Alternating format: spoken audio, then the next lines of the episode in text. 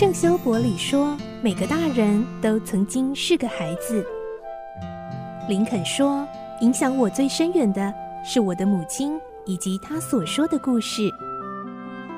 我爱月亮床边故事。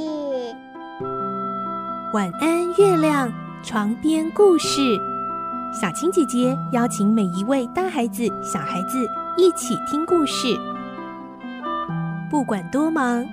也要和你一起听故事。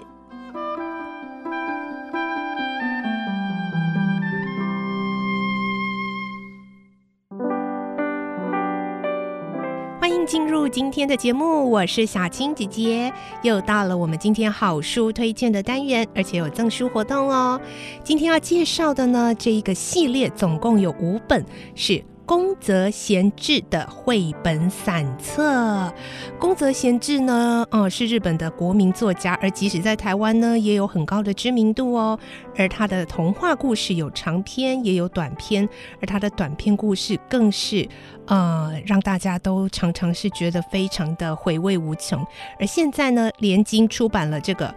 宫泽贤治的绘本散册搭配了不同的插画家，原汁原味的故事内容，会带给我们什么样的惊喜跟收获呢？今天我们在线上连线访问到的就是联经出版的主编周燕彤，燕彤主编，Hello，你好，Hello，小青姐姐好，各位听众朋友大家好，我是联经出版的童书主编周燕彤。怎么当初会想到要来啊、呃，把这一套这个系列带进来给台湾的大小读者呢？那我们宫泽贤治绘本散册这个系列呢，总共会呃分两批出版，然后每一批会有五本书，嗯，但其实这一套作品呢，我们是选自日本的一个呃出版社叫三喜商行，他们所出版的一个大系列，就是宫泽贤治的绘本系列啊，我。他们已经从一九八七年出版的第一本开始到现在，这么久以前，嗯，对，就是差不多三十快三十年前吧，三十、嗯、年前就开始出版宫泽贤治的绘本，然后一路出到现在呢，嗯、已经也出版了三十几本，所以它其实是一个非常完整跟大规模的，呃，把宫泽贤治的故事有系统的绘本化的一个计划。对，那呃，这次我们就是先引进十本来介绍给台湾的读者。那引进的这十本里面呢，大概就是我们会挑选一些台湾的读者比较熟悉的，比如说像大家常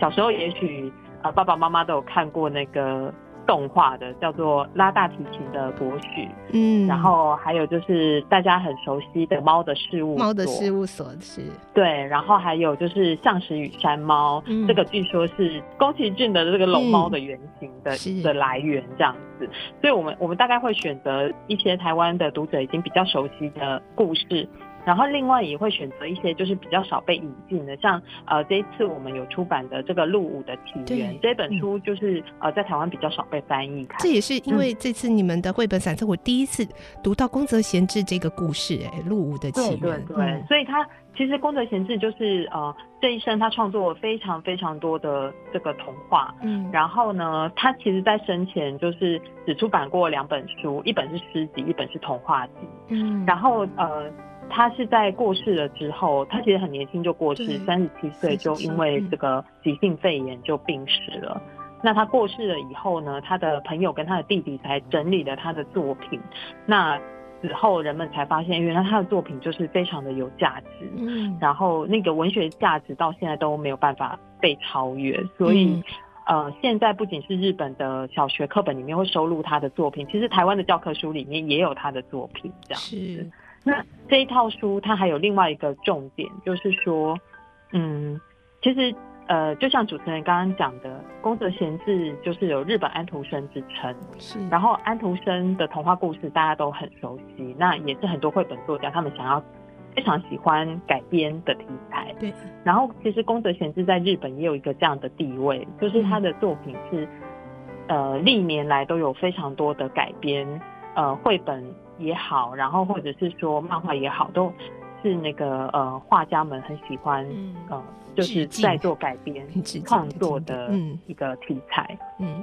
那只是就是说，像三起商行这样子，他们这一次这么大规模的去去做这件事情的出版社比较少。嗯哼，那他们的这一套书呢，我们当时看中的，其实第一眼看到的是，哇，怎么会有这么多华丽的这个插画家？是，非常的吸睛。嗯，对，都一起去参与了这样子的一个出版计划，然后里面有很多就是其实台湾。台湾读者也都蛮熟悉的插画家都呃参加了这一次，就是参加了这一个出版计划这样子，比如说像荒井良二啊，或者是田岛真三啊这些呃片山健啊这些老师。那其实台湾读者对他们都不陌生。嗯，那我们可以看到说，哎、欸，他们他们用他们每个人不同的风格来诠释宫泽贤治，你就会发现说，哇，这一套书一摆出来，然后其实每个故事都很吸引人。那这也是我们当时决定，就是我们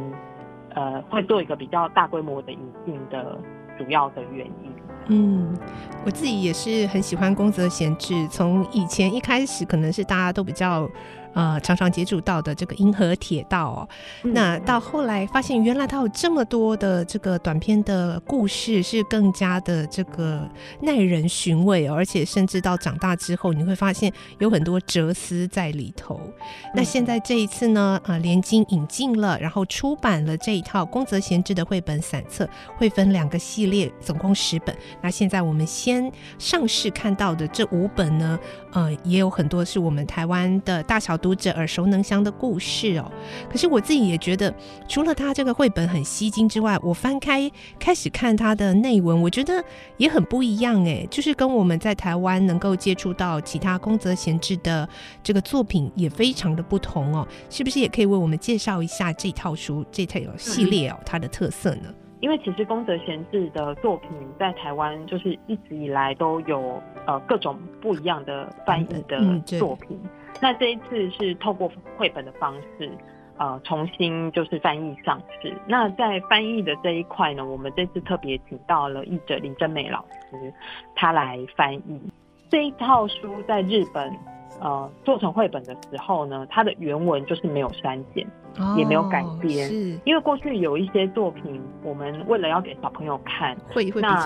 嗯，对，会把它做一些删减，嗯，因为可能读不了那么多的字，或者是说会有一些作者他们用改写的方式来来出宫泽贤治的作品。嗯，但我们这一套绘本呢，它是完全是呃没有删节。没有删节宫泽贤治的文章，嗯、等于就是每一篇都是原文放上来这样子。那译者我们挑选林真美，因为林真美老师她是呃儿童界非常就绘本界非常资深的翻译家，然后她自己本身也是宫泽贤治的超级粉丝，是就是在翻译这一套书之前，他其实自己默默的就平常有在翻宫泽贤治的作品，这样、就是喜欢到这种地步，就是没有人。邀请他翻，但是他因为太喜欢了，所以他自己平常就有默默的在翻这样。嗯、然后这次就是受到我们的邀请来翻译之后，他还特别跑了两次宫泽贤治的故乡，哦，然后去那里感受他那个童话世界的舞台这样然后因为宫泽贤治的作品呢，毕竟是呃写。大概就是一百年前写好的，嗯，所以一百年前那个时候的文字，日文的文字跟现在的日文其实是有差距的。哦，然后再来一个就是宫泽贤治里有很多他自己独创的语言，就是我们知道文学家写作都有自己的风格嘛，嗯，所以里面有很多他自己独创的东西，所以其实要翻译宫泽贤治并不容易。嗯，那这一次林真美老师他。对这套书就是下了非常多的功夫。那他在翻译的时候呢，他也特别就是趁着到日本去的时候，就请了那个也对宫泽贤治非常熟悉跟了解的日本友人，然后他刚好也是绘本作家伊势英子，就他们一起讨论，然后反复的调整，才呃完成了我们现在看到的译本。那我自己读的呃感受是，我觉得。呃，过去在读宫泽贤治的时候，有一些真的会有一些地方，你觉得读的不是很清楚。嗯，可是这一次的译本，你读完了之后，你会有一种重新认识了宫泽贤治的感受，这样。嗯。我们今天真的非常谢谢燕彤主编跟我们分享。那今天我们很难得有这样的机会哦，我们有赠书活动的名额，我们会有两个幸运的听众朋友，请燕彤主编为我们公布通关密语是宫泽贤治的绘本散册。在我们 Podcast 的节目说明栏有这个活动的赠书活动的天文连结，按进去，然后回答刚刚我们燕彤主编公布的